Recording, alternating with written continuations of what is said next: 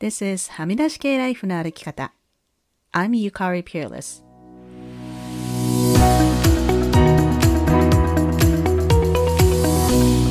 周りが決めた道からはみ出して自分だけの生き方をする人を応援するポッドキャスト、はみ出し系ライフの歩き方。Welcome to episode 173. こんにちは、ピアレスゆかりです。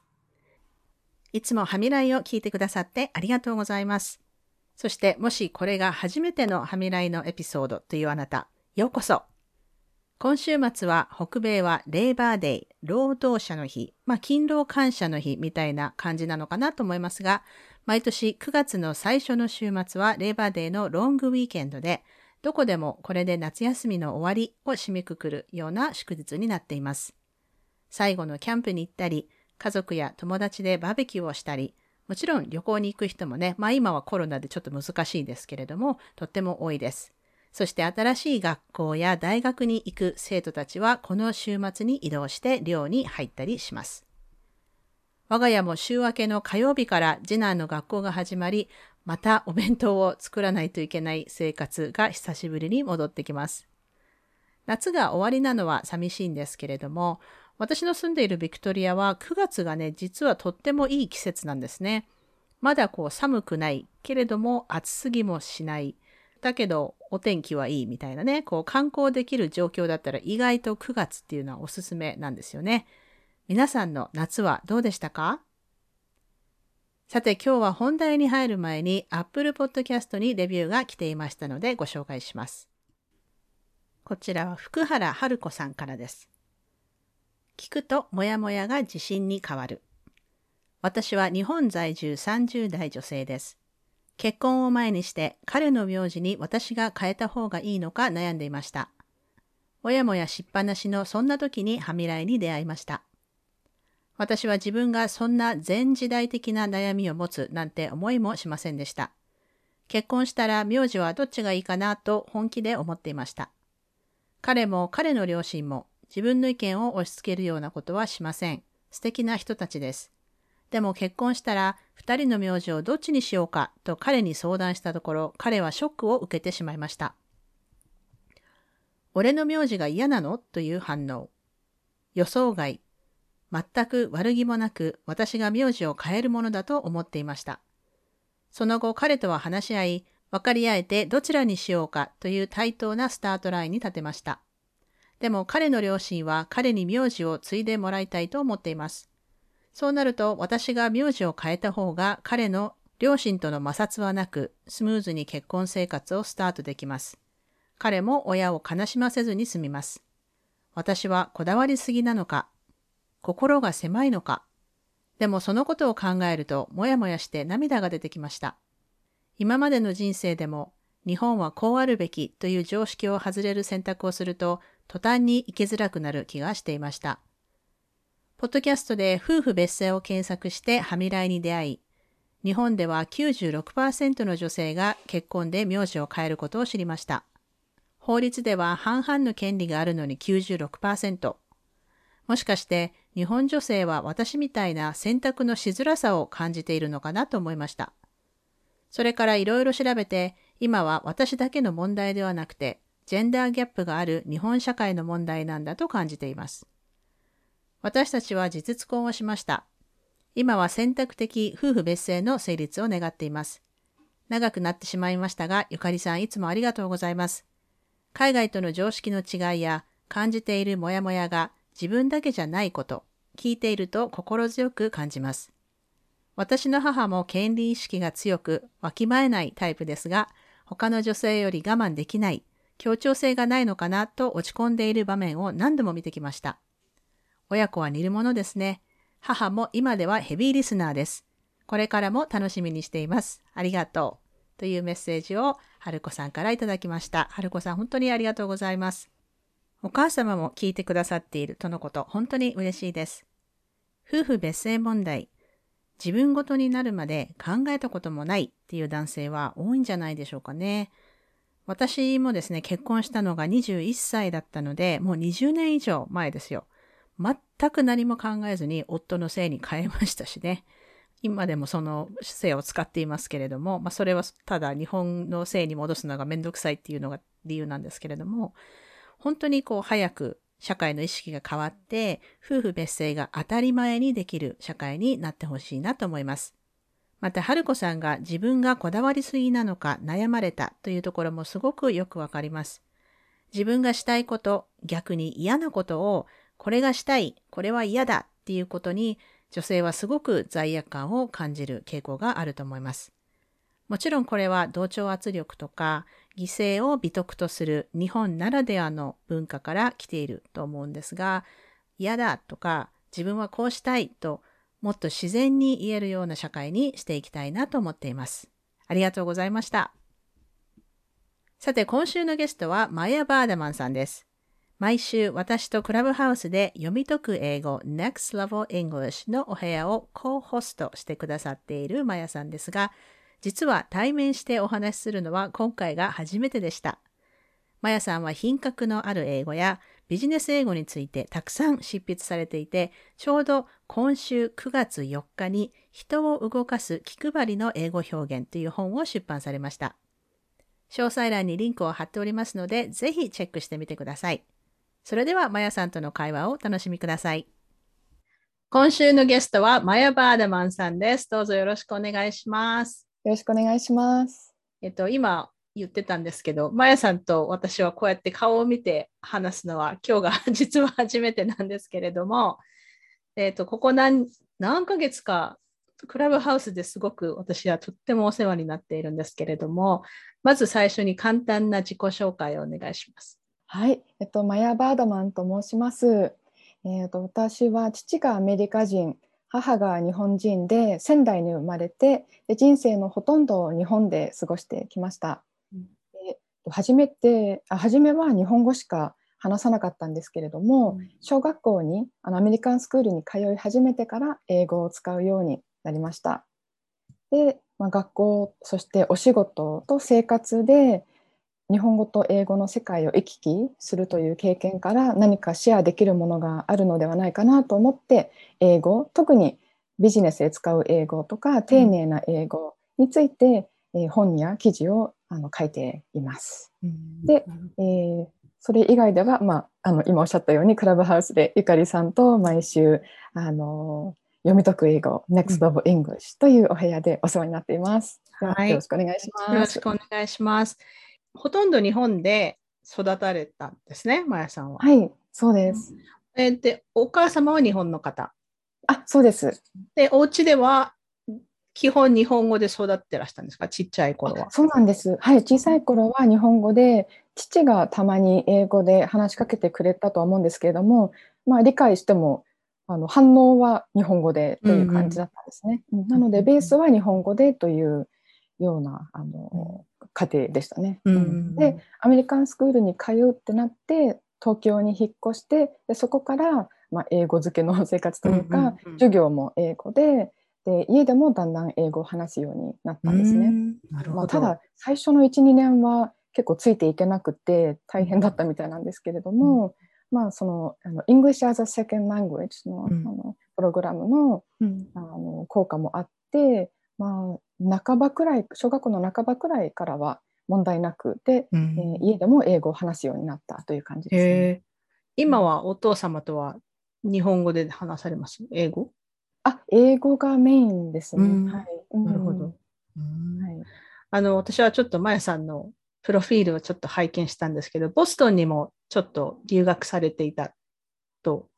読んだんですけれども。はい、1年高校の時に、うんうん、えー、留学しましたのボーディングスクールだったんですね、うんうん、ボストンの近くのあのワールスリーという町の、うん、ボーディングスクールでしたね、うん、うん、まあ、もしよかったらそのまま、えー、高校卒業までステイしようかなと思ったんですけれども、うん、あのものすごく寒かったのとそっか ボストンはね。はい、あとボーディングスクールでこう、まあ、高校生だったのでこう、何をするにも親の許可が必要だったんですよね。うんでその時はメールだったりファックスだったりいろいろあったと思うんですけども、まあ、映画館に行くにも、あのお出かけするにもあのアプローボが必要ということで厳しいですね。っていうの、はい、もあったのとあと、まあ、アメリカに行ったらすごくこうダイバースでもう多様性があって、うん、広い世界なんだろうだろうなと思ったんですけれども意外とアメリカンスクールの方がもっとダイバーシティがあって あの自分にとっては居心地が良かったので、うんうん、また日本に戻ろうと思って日本のあのアメリカンスクールに戻りました。うんうんうん、えー、そうなんですね。あとあのハワイ大学にも留学されてたっていうのは読みましたそうです。はい、大学の時に、まあ、日本の大学であの単位は十分あったんですけれども、うん、まあ、1年ちょっとアメリカで生活してみたいと思って、うんうん、で、まあ、学生時代の方がいろいろとあのななんて言うんでしょうあの、まあ、便利だったり守られているあの、うん、なんて言うんでしょうあの状況ではあるので、まあ、学生時代にまあ1年留学してみようと思って大好きなハワイを選びました。いいですね、全然交換留学とかではなく、はい、自分で。はい、そうか、じゃあな、なんか、じゃあアメリカ、なんかこのコートアンコートのアメリカに住まれたのは、うん、もう本当ボストンの時とハワイの時そうですね。あと小さい頃にちょっとだけサンタバーバラに住んでいたんですけれども、うんうん、本当に小さかったので写真で覚えているっていう感じですね。なるほど。そか。いや、もう本当でも、まやさんは、本当なんか今、今、たくさん本を出していらっしゃいますけど、今の時点で何冊出してらっしゃるんですか？あ、えー、っとですね。覚えられない。はい、昨日、昨日、あの9月の1日にあの新しい本が出ましたので、それで11冊目になります。あ、すごい。うんで、その本を、私はだから、あの、多分クラブハウスかどこかでお話しするまで、私はあの、マヤさんはフルタイムで本を執筆される方だと思っていたんですけど、一応お勤めもされてるんですね。あそうですね今はそちらをあの中心にはしていなくて、うん、どちらかというとライティングをしています。うんうん、でサバティカルということで。なるほど。はい。はい、その最初に本を英語の本を書くに至ったそういう経緯みたいなのはどういう感じなんですか？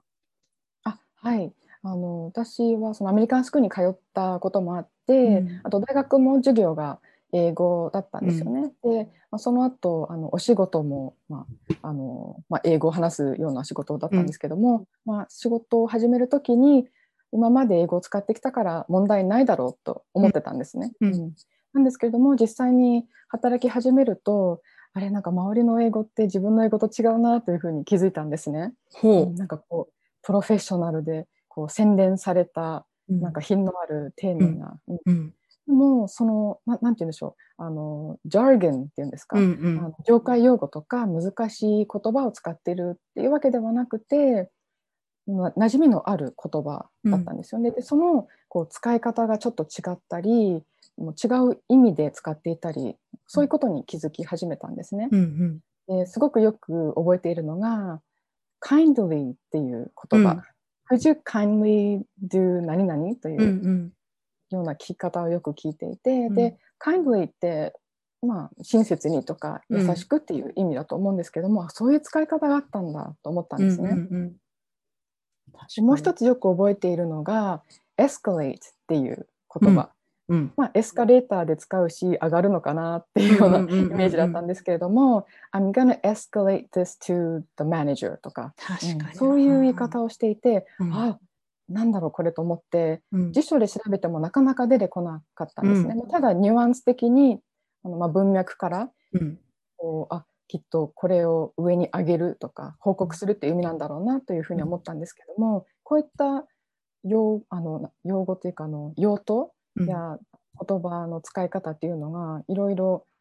あってあこういうところが自分にないんだなと気づき始めて、うん、そこからすごく興味を持ったんですよね。で自分自身の英語はどちらかというと学生時代の英語という感じで、幼い感じがしたのでどうやったらそうやってプロフェッショナルなあの品のある英語になるのかなと思って、またこう学び直しというか環境を教材にして、うん勉強を始めた感じですね。でで、まあ、自分はその環境にいたのでこう日々届くメールとか、うん、あのプレゼンテーションを聞いてあこの表現いいなと思ったらこう、書き留めてテンプレート集とかこうあのいいフレーズ集とかを作れたんですけれども、うん、まあ、そういう環境にいない方で日本の方でこう悩まれている方とかいらっしゃるんじゃないかなと思って、うん、何か本みたいな形でこうお届けできたらいいなという思いはあったんですね。うん、そこで出版社さんとまあご縁があって本を出すというあの経緯ですね。いや、でもそれは全然知りませんでした。なんか、想像していたのとちょっと違って面白いなと思って、マヤさん自身の経験をもとにして、なんか学ばれ、なんていうのかな、こう、どう説明すればいいんだ私みたいに、こう、いわゆるミックスレースのお家でね、子供の頃から英語を話していたっていう経験がない人からすると、うん、あの、お父様がアメリカの方でアメリカンスクール行ったりとかしてるから、もう多分、全然不自由はないんだろうと私は思ってたんですよ、マヤさんって。でもやっぱり、うん、マヤさん、そんな方でもやっぱり会社に入ってみると、いろんなことを学ぶ学ぶ機会があったっていう感じなんですか？あそうですね。はい。あと、英語を学ぶという点ではもう一つありまして、そのアメリカンスクールでこう英語を使い始めて、なんとなく身についたという感じなんですけれども、うん、こう英語を勉強するということはあまりしたことがないんですよね。うん、うん、なので、こう英文法とか監視とかあのそういう用語もわからない、うん、説明できないという感じなんですよね。なので、まあ、お友達とかになんでこれはああじゃなくてだなのって言われても、うん、まあ、it's just that way ってまあそういうもとしか言えなくて。うん、なので、まあそういう時に聞かれた時に説明できるためにも、あと自分自身これは理解しておかないとなと思ったので、うん、英語を学び始めたというか、うん、説明できるように勉強したという、うん、あののもありますね。ですごく感じたのが、あの to teach is to learn twice っていうフレーズがあるんですけれども、あのまあ、説明できるためにも自分自身学ぶ。で説明して相手が分かりやすいようにこう自分で理解をして言語化して伝えるっていう、でそういうのはもうこれからもずっと続くんだろうなと思うんですね。うん、もう、まあ、この英語の学びに終わりはないですし、うんうん、もうライフロングプロセスだと思っているので、でね。うん、これからも、はい、続くなと思います。すごい。確かに、あの、まあ、私は日本で日本語で英語を学んだ人なんですけど、それから海外に出たんですけど、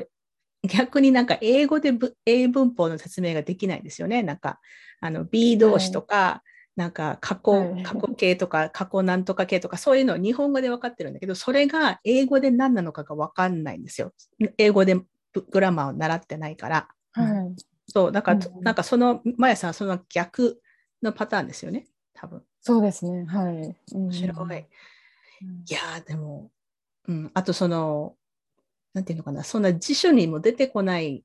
レベルの、えー、っていうかその使われている単語自体がそんなに珍しくないから、わざわざ辞書に出てこないんだけど、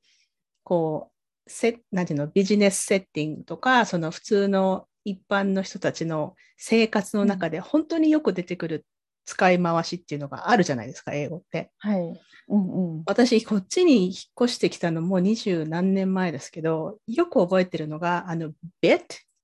BIT、はい、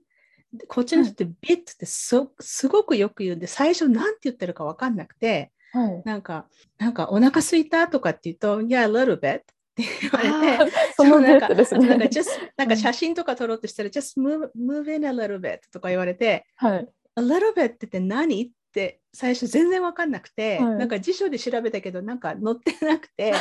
そう、だからなんかそういう言葉遣いが結構多いなと思いますね。こう生活の中では。だからそのエスカレートっていうのもすごくよくわかるし、よく言いますよね。はい、で、多分、本当なんかその団体とか会社とかのそのオーガナイゼーションのあのコンテクストでしかほとんど使われない。うん、もうそれ以外だったら、もう situation escalated quickly って言いますけど、はい、でもそれじゃなくても、例えばその、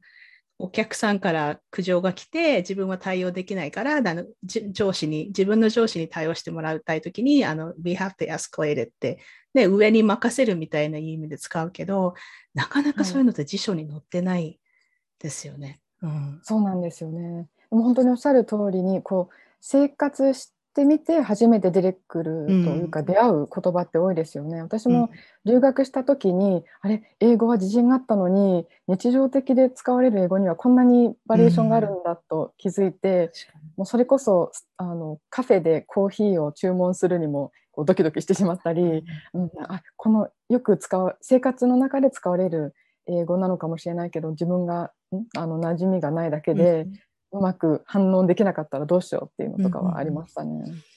あとまあその英語を使う県っていうのはものすごく広いからやっぱね住んでる場所によっても使う言葉っていうのはどだいぶ違うし、ね、このエリアではみんな普通に使ってるけど、はい、このエリアでは全然使わないとかそういうのもあるし、はい、そう、面白いですね。うん、えー、そうなんだ。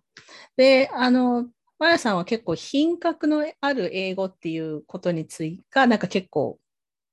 専門分野っぽい感じがするんですけれども、それはなんか特にこう何か思い入れ思い入れがあるんですか？品格のある英語っていうのに。そうですね。こう丁寧な英語には、うん、あのすごく思い入れがあると言いますか、うん、まあ自分自身ちょっとこう幼稚なあまり丁寧でない英語を使っていたと思うのでそこをどうやったらブラッシュアップできるかなというのをすごく意識していたので、うん、あのそれをあの、まあ、本とか記事を通してお伝えしたいなと思ったのと、うん、あとよく聞いていたのがこう英日本の方で英語に自信のある方でも実はちょっと失礼な言い方だったり、うん、直接すぎだったり、あのでもご本人たちはそれでこう今までビジネスをやってきたので、まあ、あんまりこう変えようという意欲がなかったり、まあ、これで問題なかったんだから大丈夫でしょうっていうようなふうに思っているという声を聞いたので、もうそこに、まあ、もしかしたらこう丁寧な英語のニーズがあるのかなと思って、うんうんうん、それをテーマにして執筆を続けています。うんうん、あそれはでもよくわかります。あの、sit down とかね。あのそうですね 座りなさいってあの、はい、もうちょっと please have a seat とかって言った方がいいやす、はい、ねもうちょっとあの柔らかい丁寧な言い方だけど結構やっぱり、やっぱり日本日本で学ぶ英語でってやっぱりその sit down イコール座ってください。あと sit down please とか please sit down とか別に間違ってないから余計あの厄介ですよね。そのそうなんですよね。伝わってしまう間違ってないから、ね、なんていうか、それは言っちゃダメですよっても言えないし、ね、文法的には間違ってないんだけど、はい、そういう言い方する人ってほとんどいなくて、やっぱりその誰か怒ってる先生が 生徒に対して 捨ててあとなんだろうな、警察みたいな人が言うとか、はい、ねえ、うん、そっかそっか、そういうの命令帳に聞こえますよね。命令帳に、うん、聞こえちゃうっていうのはある、はい、そこですよね、この英語には敬語がないって思われがちなんですけども、うん、今おっしゃったようなこう柔らかくとかもうちょっとこう婉曲的にする方法とか、うんうん、こうクッションを添えてもう少し角が立たないようにするという言い方はたくさんあるんですよね。うん、でそういうように、まあ、命令帳 please プラス動詞だとちょっと命令帳になるところを、こうリクエスト形式にするとか、うんうん、もうちょっと柔らかくするとかそういうふうにして、まあ、調整すれば丁寧になるので、うん、そちらの方が、うん、おすすめ、うん、そうですね。Please eat とか言わないしね。Please eat。はい。確かにね。そう、だからその英語には丁寧語がないっていうのは本当誤解で、丁寧に言う言い方はいくらでもありあるありますよね。はい。私はあの長崎県の佐世保で育ったんですけど、私あの最初の英語のを学んだ経験、もともとあのちっちゃい時から英語っていうのは興味があってな、ずっと習いたいと思ってたんですけど、あの私、佐世保って米軍基地があるので、その米軍基地の中でアメリカ人のこう奥さんたちがあの 生活の傍らに英語を教えるんですよ。で、そんな全然あの大したこうレッスンとかじゃないんだけど、一緒に来てクッキー焼きましょうとかそういうのをやっていて、そういうのに行ってたんですけど、私、高校生、本当最後の頃に結構ちゃんとした方に英語を教えてもらったんですよ。なんか、多分その、多分ネイビーに勤めている、ちょっと名前とかも覚えてないんだけど、多分オフィサーの方だったんだけれども、なんか多分、あの、 English、なんか英語のちゃんとバックグラウンドがちゃんとある方で、その人はちゃんと教えられると教えて聞いて、うん、あのその方にちょっとだけあの英語を教えてもらったことがあるんです。多分だあの高校卒業するぐらいの時に。でもその人を紹介してくれた人が日本人の女性で、確か、えーと、彼女のパートナーさんがアメリカ人の軍人さんか、なんかそういうつながり、まあ、友達の友達みたいな感じで、で、その人に初めて連れて行ってもらった時に、日本人の方なんですけど、そのオフィサーっていうか、まあ、その私の先生がいるところが見つからなくて、私と2人でこう探してたら、ちょっと迷っちゃったんですよ。あの米軍基地の中ってやっぱり慣れてないから。はい、そしたら、まあ、誰か来て、まあ、ど、どこに行く予定なんですか？何をお探しですか？みたいに聞かれて、あの、なんと、ミスターなんとかを探していますって言ったら、その人が、あ、じゃあ連れてってあげますよって言ってくれて、そしたらその日本人の私を案内してくれてた日本人の女性が、お、苦渋って言ったのね。で、私それすっごい覚えていて、あ,、すっごい丁寧な言い方してる。あのね、もちろん初めて会った人が、自分が道に迷った時に連れてってあげますよって言われて、まあ、別にサンキューでもよかったと思うんだけど、その人が、お苦渋って言って、あなんでこんな丁寧な英語を話す、その人は日本人だったんだけど、かっこいいなと思ったのを私もすごく覚えていて、うん。だからそうだから本当に丁寧な言い方っていうのはいくらでもありますよね、英語でも。はい。そうやってこう、すっととっさの時に出てこれるようにするといいですよね。あ素晴らしい。その人、名前も顔も全然覚えてないけど、やっぱりそれだけがすごく印象に残っていて、ね、なんかそう、なんかスマートな言い方でかっこいいなと思った。まあその時私は高校生だったから、ね、その日本語、あの英語がこう流暢な大人の女性みたいなイメージがあって、うん、はい、覚えてます。うんでも日本に住んでいて、そのやっぱり日本のその会社のセッティングだと、やっぱり品のない、品のない英語っていう言い方は変だけど、やっぱちょっとこれはおかしいなっていう英語は結構、まやさんもそういうことに出会うことはあります？そう、この言い方はちょっとみたいな。そうですね。少し直接的だったり、うん、カジュアルっていうのはありますね、うん、うん、全然悪気があるわけではなく、うん、まあ、それで伝わりますし、まあ、やはりあの外資系の企業なんですけれどもこう短く簡潔にスピード重視にというようなカルチャーなので、まあ、メールも自然と短くなるので、まあ、まあ、それそう、うん、そうなっちゃいますよねっていう感じなんですけれども。うん。なんか一番よく見る、まあ、間違いっていう言い方は変だけどこれはちょっとっていうような言い方って何があります？そうですね。よくある。うん、まあ、割と、まあ、これというフレーズはないんですけれども、うん、あの命令調に聞こえるのはよく見ますね。うん、うん、とか、結構目上の方なんですけれども、Thanks そうか。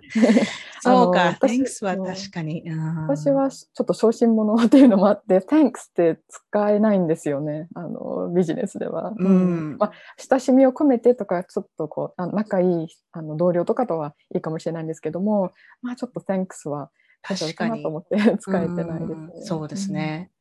うん。そう、だからやっぱり英語だから、フレンドリーかって言われるとそうでもないし、ね、英語でもやっぱり、ううん、あ、そうだ、あの、なんか、メールを書いてると、あの、一番最後に、こう、sincerely とか書くじゃないですか。はい。あれもなんか結構いろんな、人によっていろんな言葉を使うので、なんかその人柄が出てて面白いんですけど。あ、わかります。マヤさん何書きます？あ、もう、いろいろ試したというか、うんうん、あのいろいろバリエーションあるので使ってみたんですけども落ち着くのは、まあ、best regards または、うん、もし仲いい同僚とかでしたらもうちょっとこうカジュアルな感じになるんですかね。うん、best regards か kind regards、うん、またはもうあの仲良かったら thank you ってびっくりマーク。thank you が一番 多いかな。つまりそん私はそんなこうフォーマルなメールを出す機会っていうのはそんなにないから私は多分、シンシ n リーが一番よよく知らない人とか初めてメールで話すときはシンシ n リーが一番多くて、はい、もうなんか知ってるね、一緒にお仕事してるとかプロジェクトをやってる仲間だったら私も多分サンキューが一番多いかもしれないけど、うん、でもあれにやっぱりめちゃめちゃ凝る人とかがいてあこんなの書いてんだんだ うんなんか。えあそそういうのもあるんですね。あとね私が個人的に気になるのはあの Cheers っていうのは私はあんまり好きじゃなくて、本当ですか？なんか今言おうかと思いました。Cheers も見ます。うん、Cheers を見るけど私は書かないな。なんかなんかちょっと古い気がして、私は書かないですけど。でもやっぱり、うん、そういうのに人柄が出て結構面白いですよね。そうですよね。うんうんうん難しい内容。にもよりますけれども、うんまあ、チールスも見ますね。うん、まあね、うん友達同士とかだいいけど。ううんんはい。まあ、相手と状況に合わせて、ねうん考えちゃいますよね、そういうところ。面白い。そっか。えーで、でも私とまやさんは、えー多分、半年ぐらい前ぐらい、そんないかないですかね。半年ぐらいかな。あの、読み解く英語をやっているのは。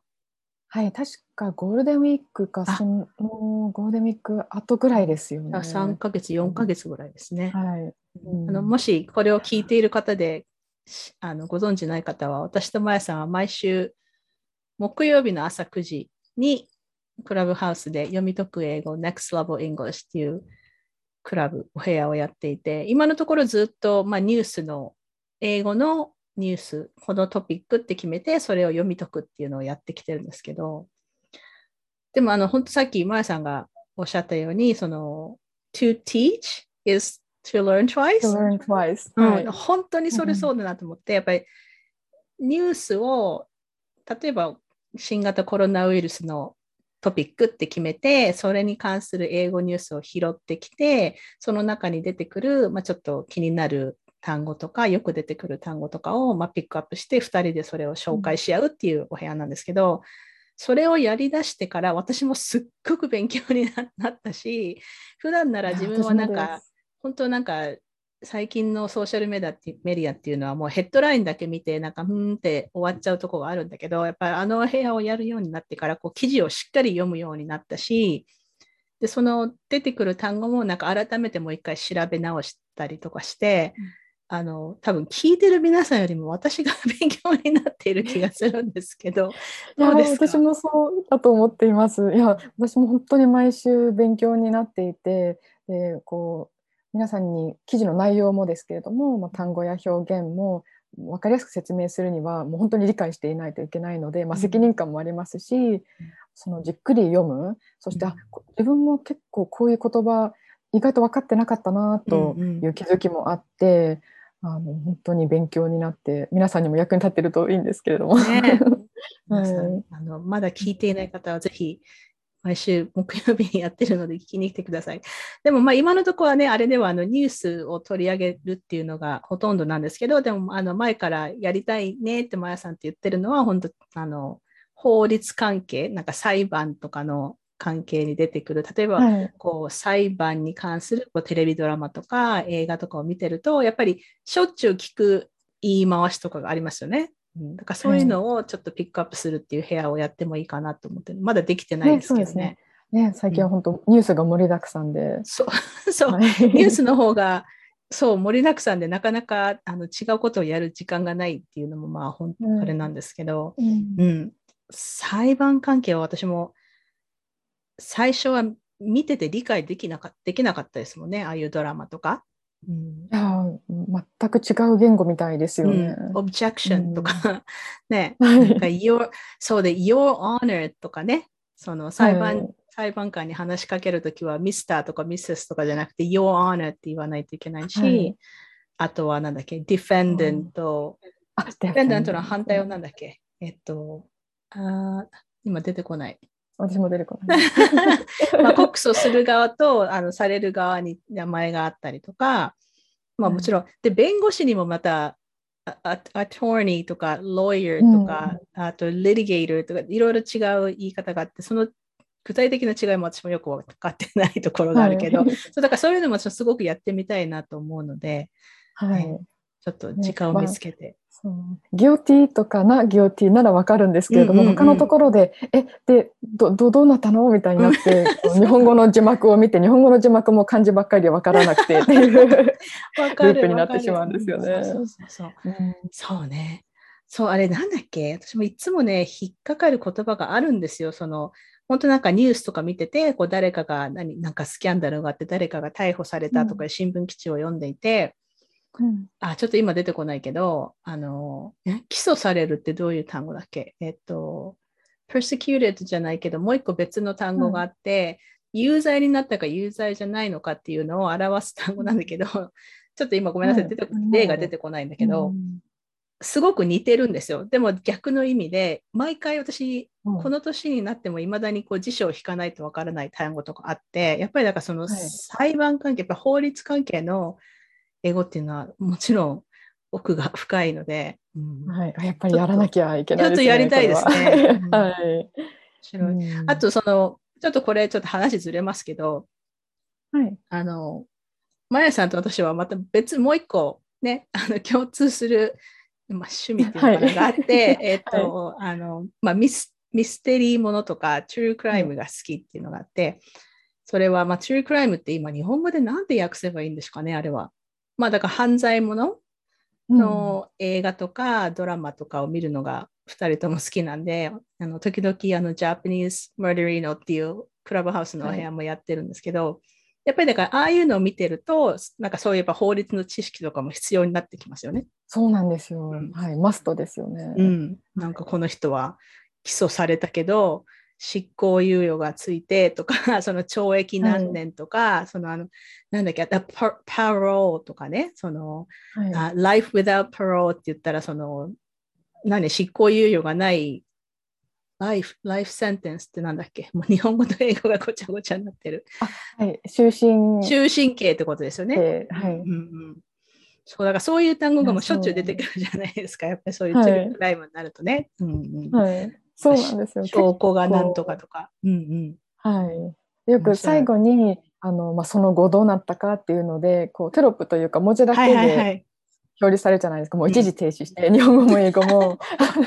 あのあの比較しながら、こうだったんだと思って。うんうん、どっちも難しいですよね。難しいですね。面白いけど。うん、そう、面白いんですけど、ね、だからやっぱりそういう、あの、あの手のやっぱり法律とか裁判関係の単語が分かると、やっぱりそういうドラマとかすごい楽しめるようになると思うし、で、ニュースとかでもすごく使われる言葉じゃないですか、やっぱり。はい、うん、そのなんか何か事件が起こってこの人はその後裁判の後どうなったのかとかね、うん、うん、ニュースとかにもよく出てくる単語だからちょっとそれはじゃあ今度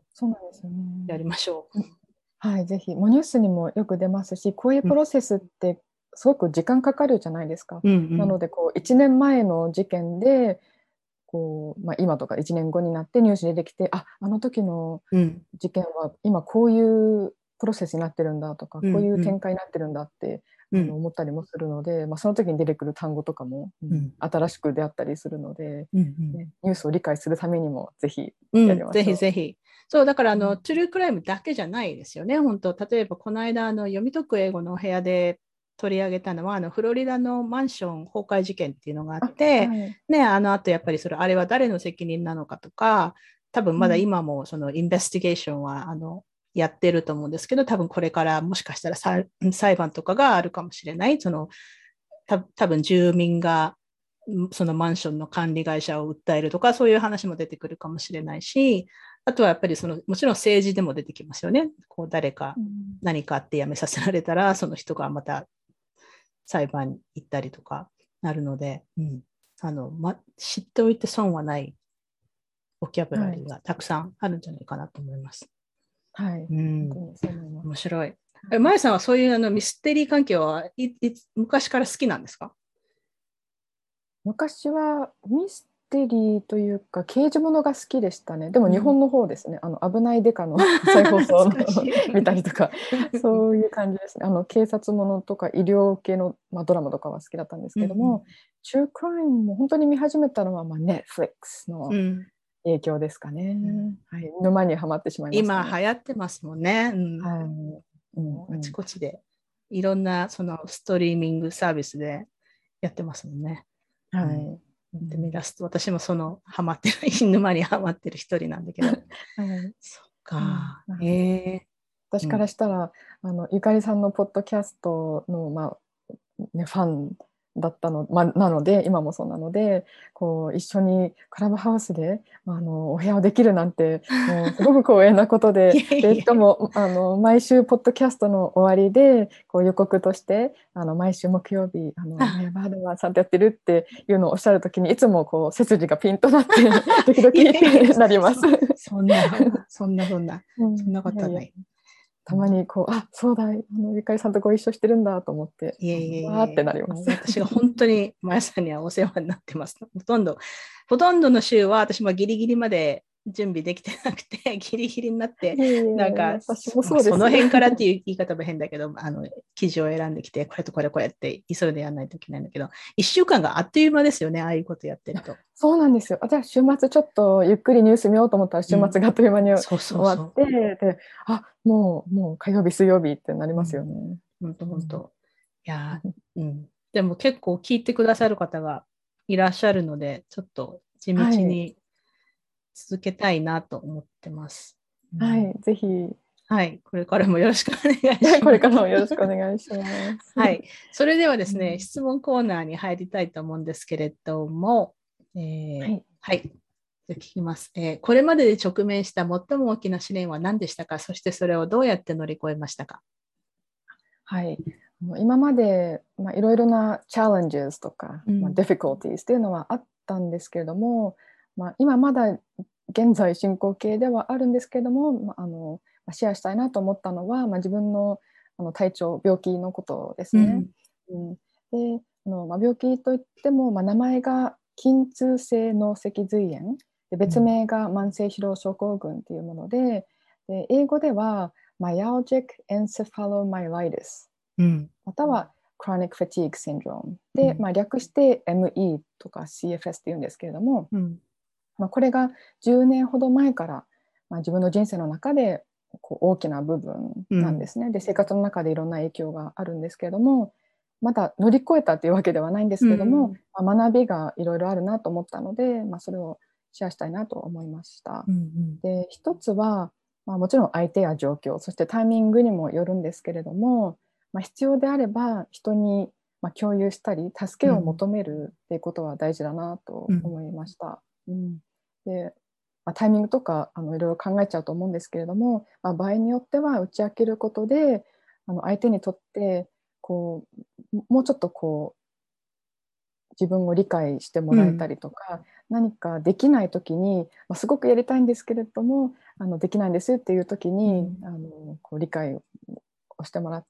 たりとかもありますし、まあ、助けを求めることで、まあ、相手もあ信頼してもらえるんだと思,、うん。思ってもらえたり、うん。うん、そこでまた関係が深まったりとかしますし、場合によってはお仕事にも影響するかもしれないので、あのどうしてもこうスケジュール的に難しいという時、まあ、説明しなくていい時もあるんですけれども、うん。もしそこで共通の理解があれば物事がスムーズにいく時もあると思います。あとは、まあ、セルフケアの大切さですね。もう何よりも健康が第一ですし、無理してはいけない。でこう体調とか病気を言い訳にしたくないとかそれをこう理由で何かを断りたくないとか頑張っちゃう方もいらっしゃると思うんですけれども、やはり健康でないとあの何もできませんし、うん他の人をこう助けたり他の人の力になることもできないですしあのもう本当に命に関わることなので放っておかず、本当に自分の体を第一にうん考えていただきたいなと思いますね。うん。で私の場合は、まあ、原因が分からなかったんですね10年くらい。うんうん。で、まあ、体調が良くなくてとか疲れやすくてしか言えなかったんですよね。うんで2年前に、まあ、診断が診断を受けたんですけれども、まあ、治療法はないんですけれどもいろいろな答えが見つかったというかい。ろんな疑問が解けたんですよね。症状っていうのが寝ても休んでも疲れが取れないとか、光とか音にすごく敏感になってしまうとか、めまいがするとか喉が痛いとか熱っぽくなるとかあのこうふ不思議なというか、うん。あの何にも当てはまらないような症状がいろいろ出てたんですけれども、この病気のことを知ってあだからだったんだと思ってちょっとほっとしたところがあるんですね。もう私にとっては、まあ、10年くらい時間かかったので他にもこういう症状で悩んでいる人がいるかもしれない。で診断もなくて苦しんでいる人がいるのかもしれないと思って、まあ、最近ちょっとずつ発信を始めた感じなんですね。で、まあ、自分の経験をシェアすることによって誰かに何かのきっかけになるかもしれないですし、まあ、必ずしも同じ病気でなくても皆さんもいろんな、まあ、健康面の悩みだったり、体調不良だったりあの苦しんでいることもあると思うんですけども、うん、こうどういうふうに工夫しているのかとか、うんうんシェアしているものがあるっていうのが分かるとちょっと励みになるんではないかなと思います。自分自身そうですね。これは、あの、なんていうんですかね、その、症状っていうのは、こう、突然やってくるものなんですか？結構突然ですね。あ、こうしたらこうなるなって思う、あの、予想できるのもあるんですけれども、あの全くこう予想できずコントロールもできないっていうのもあるので、うんうん、非常に難しいです、ね、それはあの、まあその感知することはできない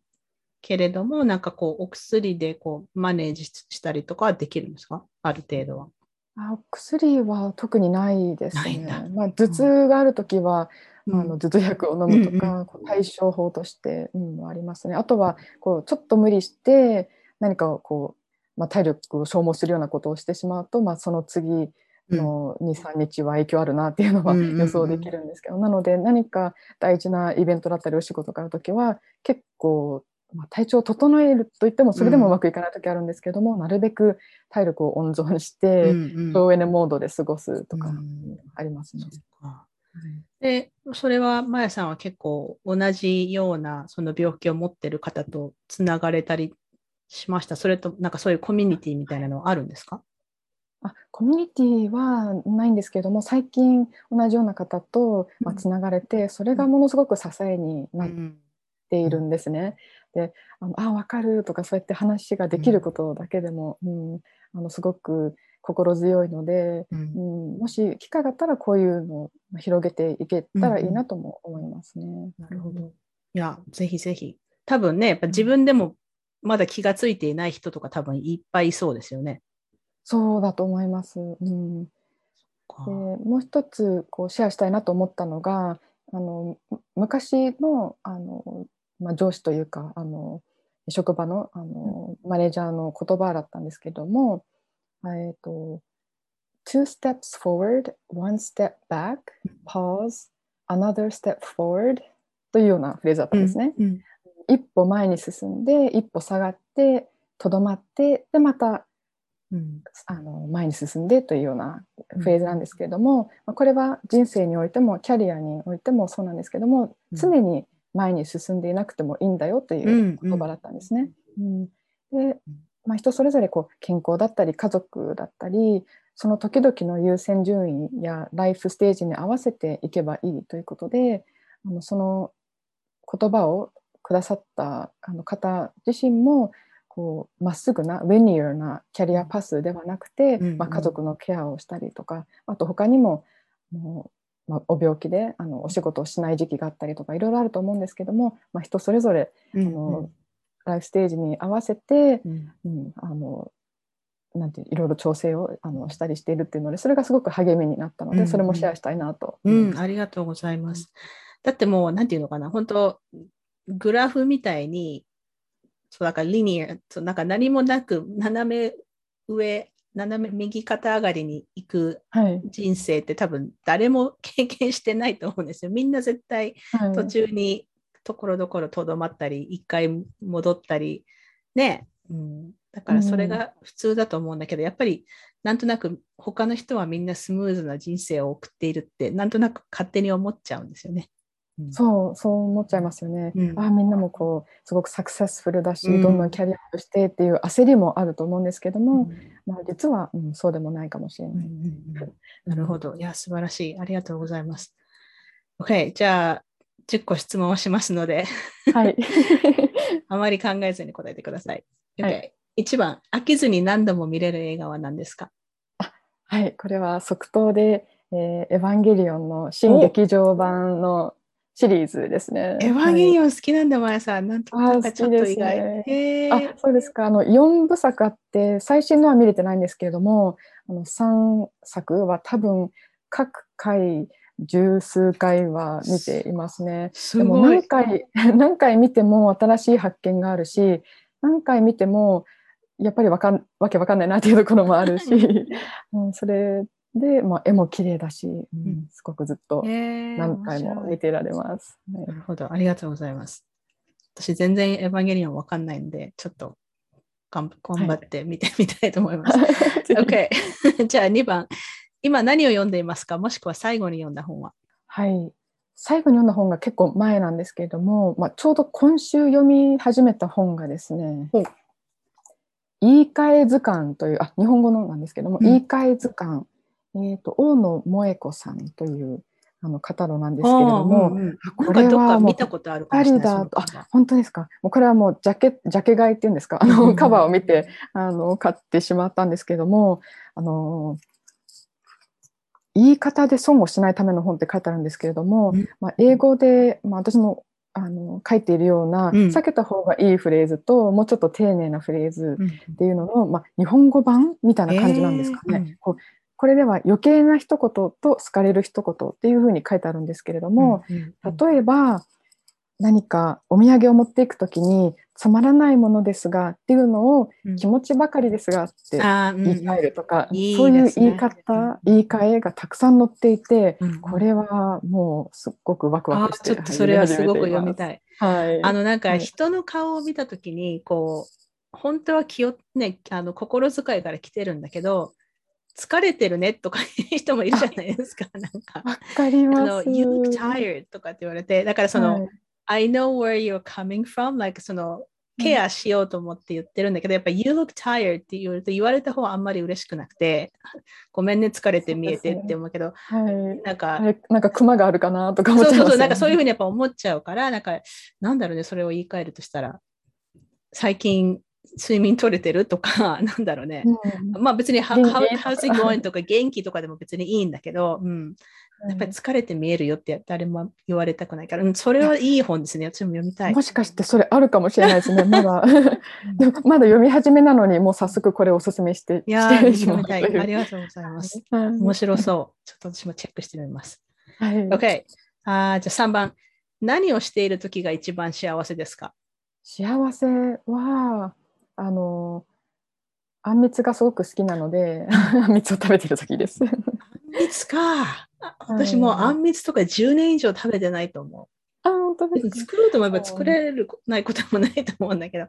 あんみつか。え、どこかに行って食べるのが好きなんですか？いやすごくハマっていてでもうこのパンデミックになってからは、あの全然行けてないんですけれども、うんその前まではいろんなあんみつ屋さんに行ってあんみつ巡りをしていいな。あのこうあここは粒あんとかここは夕日がハードタイプとか あのいろいろ分析をして、えあのすごい楽しんで、まあ、どんどんこうインスタグラムとかに載せて、世界に日本語と英語でいろいろ説明を書いて発信したいと思ったんですけれども、はい、ちょっといけなくなってしまって今最近はこうテイクアウトとか、うんあまあ、そうですねあとあのパッケージされたものを買ったりしていますね。日本だだとコンビニでも買えるでしょ、多分。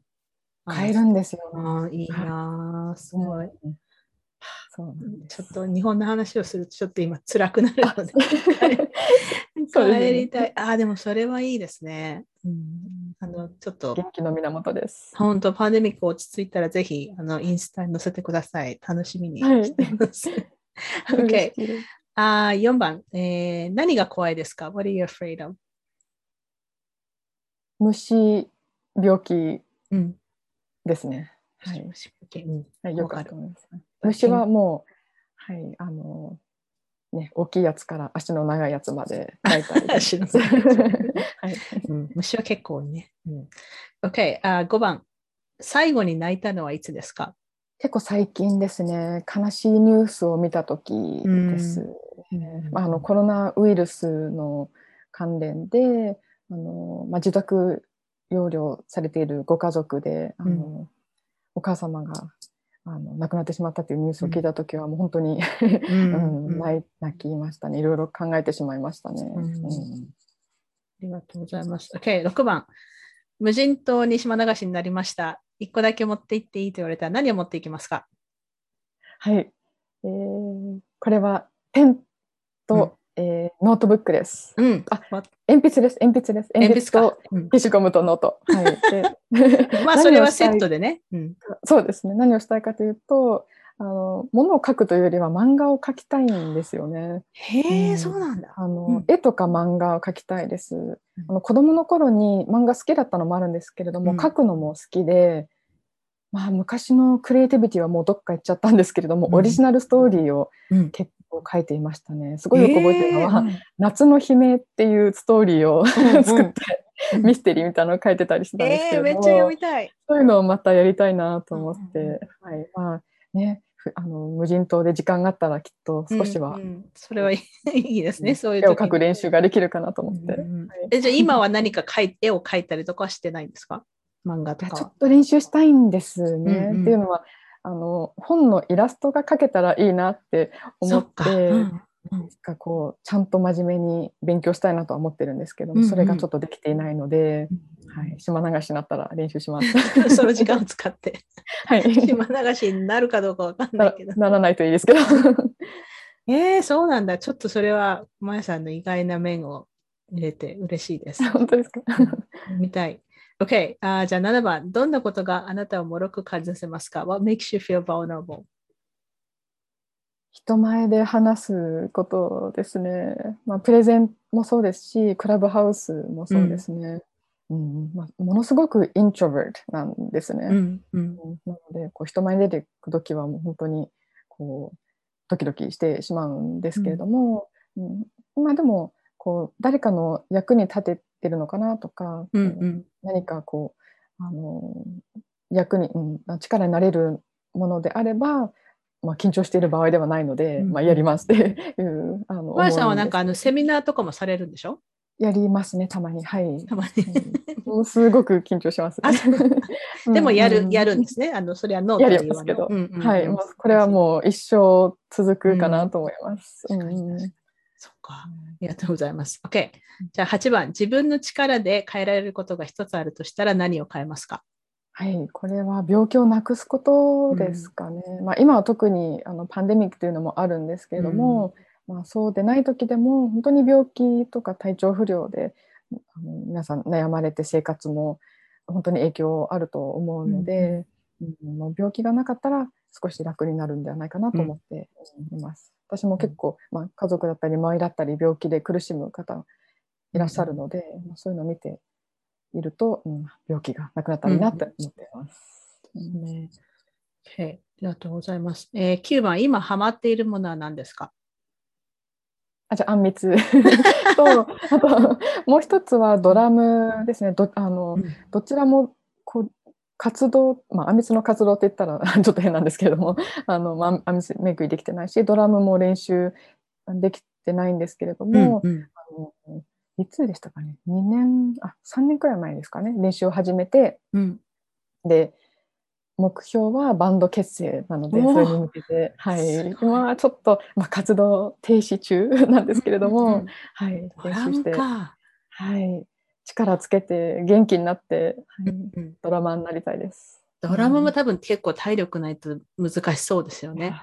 うん。そうなんですよね。うんもうドラムを練習し始めたら今まで好きだった曲がまた違って聞こえたりもして、うん。あドラムはこんなかっこいいんだこの曲とか、うんこんなに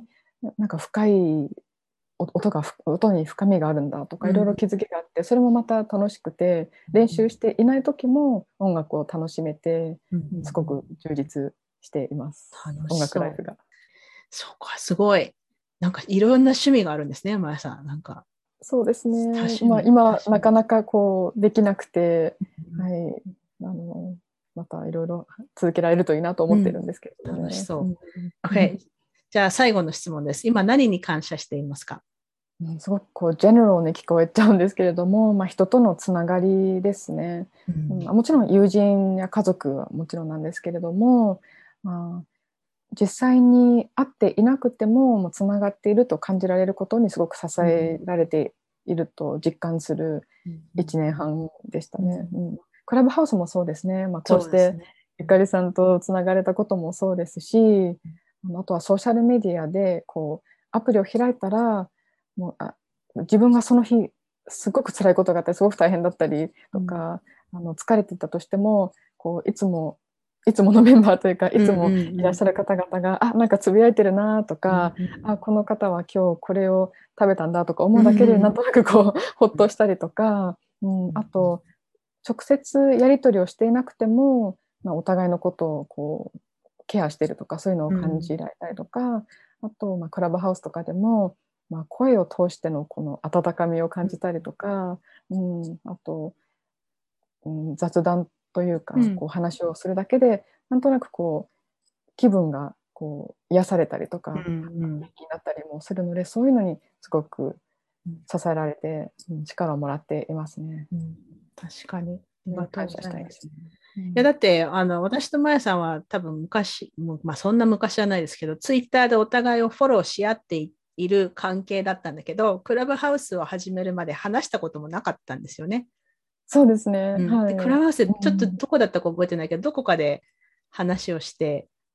で私が今度からクラブやりませんかみたいになって、でもでもその、あの他のお部屋でもよくね、お会いするし、あの私がやってる他のお部屋にもまやさん来てくださったりとかするし、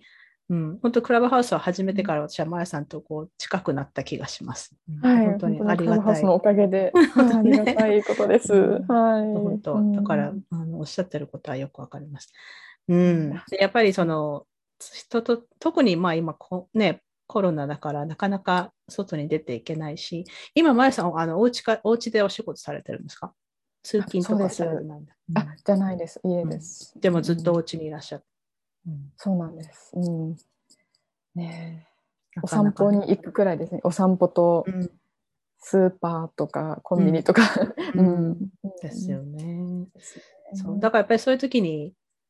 やっぱりオンラインに居場所があるっていうのは結構ね、ありがたいですよね。いや本当ですよ、うん。どんどん世界が自分の世界が狭くなってしまう感じがしてしまうんですよね。うんうん、こうまあ、仕事をしてでニュースを見てああいろいろ大変でなってしまったり、うん、でもこうオンラインだと、まあうん、いろんな人だったりいろんな話題にも触れられてたまにクスッと笑ったり、うん、癒されたり、うん、あるのでありがたいですね。そうですね。うん、ありがとうございます。じゃあ、これからも、あの、多分すごくお世話になると思うんですけど。あ こちらこそです。よろしくお願いします。はい、ありがとうございました。今週のゲストは、マヤバーダマンさんでした。ありがとうございました。ありがとうございました。This is Maruchan from Maruchan Talk. You are listening to はみ出し系ライフの歩き方。さて、まやさんとの会はいかがでしたか？To teach is to learn twice. 教えることは二度学ぶこと。まさにその通りだなと実感しましたね。そして、まやさんの多趣味ぶりにも驚きました。また、まやさんが現在発信されている筋痛性脳脊髄炎については、こちらも詳細欄にリンクを貼っておりますので、もっと詳しく知りたいという方はぜひ見てみてください。さて、それでは毎週恒例のクラハ情報です。日本時間水曜日の朝7時からやっているブレネー・ブラウンブッククラブでは Daring Greatly 本当の勇気は弱さを認めることを読んでいますが今週は第4章です。ちょっと長いので2回に分けて今週はパート1を読んでいきます。北米時間では火曜日の午後です。そしてマヤ・バーダマンさんとやっている読み解く英語のお部屋ではまた久しぶりに新型コロナウイルスに関する英語ニュースを読み解いていきます。こちらは日本時間木曜日の朝9時からです。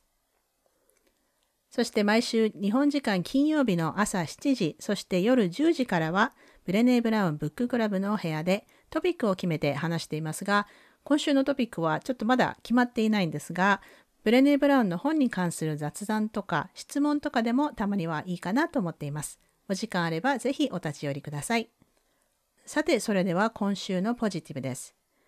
今週はお友達にとっても悲しい出来事があったのですが、そのためにクラブハウスの有志でお花を贈ろうと提案したら、あっという間に半日でたくさんの方に賛同いただけたこと、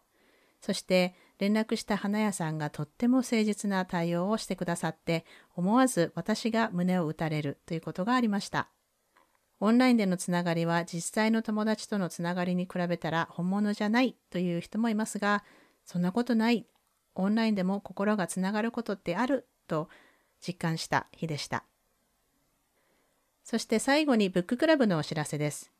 土曜日の正午にやる Braving the Wilderness という本のブッククラブは定員に達しましたので受付は締め切りました。日本時間9月19日日曜日午前10時からの回ではブレネー・ブラウンが MeToo ムーブメントの創始者タラナ・バークと強調した You are your best thing というエッセイ集を読んでいきます。こちらは若干スペースがありますので引き続き受け付けています。興味のある方は詳細欄の申し込みフォームからどうぞ。それでは今週もお聴きいただきありがとうございました。はみ出し系ライフの歩き方はプロデューサー、ホストのピアレスゆかりが未譲渡のコースト整理主領域であるカナダ・ブリティッシュコロンビア州ビクトリアで制作しています。はみらいへの感想、ゆかりへの質問、ご相談、今週のポジティブ、今週のブレイブなどはぜひインスタグラムゆかりピアレス、もしくははみらいのインスタアカウントはみ出し系までお寄せください。番組へのメールははみ出し系 at gmail.com でお待ちしています。番組へのサポートは PayPal もしくは月ごとのサポートは Patreon で可能です。いつもサポートしてくださっているパトロンの皆さんありがとうございます。番組のスポンサーは随時受け付けておりますので、ぜひお問い合わせください。はみらいショップの URL はすずり .jp スラッシュはみ出し系です。はみらいを気に入ってくださった方は、ぜひお聞きのポッドキャストアプリにて、はみらいのレビューを書いていただけると嬉しいです。レビューを書いていただいた方には、はみらいステッカーをお送りしますので、住所を教えてください。はるこさん、ぜひ住所を教えてください。さて、ここまで聞いてくださった方に今週の内緒話をお話します。今週の内緒話は今週はずっとテレビばかり見ていた週で私が今ハマっているのは Handmaid's Tale ですね日本語では次女の物語っていうタイトルがついていますけれども、えーと、確か日本では HBO か Hulu でやってると思うんですけれども私は原作の小説が大好きなんですがテレビドラマになるとさらにこうバックグラウンドとかそれぞれのキャラクターの過去とかも詳しく描かれていて本当にいいです。まあ、内容は超ダークなんですけれどもこう抑圧に耐えつつも脱出を試める主人公の反骨精神に勇気づけられています。もうねハマりすぎでちょっと誰かとこのことについて話したいのでもしこうクラブハウスやツイッターのスペーシスで話したい方がいたらぜひ教えてくださいちなみに私が毎週見ているテレビや映画の話は毎週配信している無料のニュースレターにも書いていますのでよかったらそちらもチェックしてみてください。というわけで今週も黙らない女、黙らない人でいてくださいね。Be brave, be kind, but don't be silent. Your voice matters. Stay safe, everyone, and thank you for listening. Bye.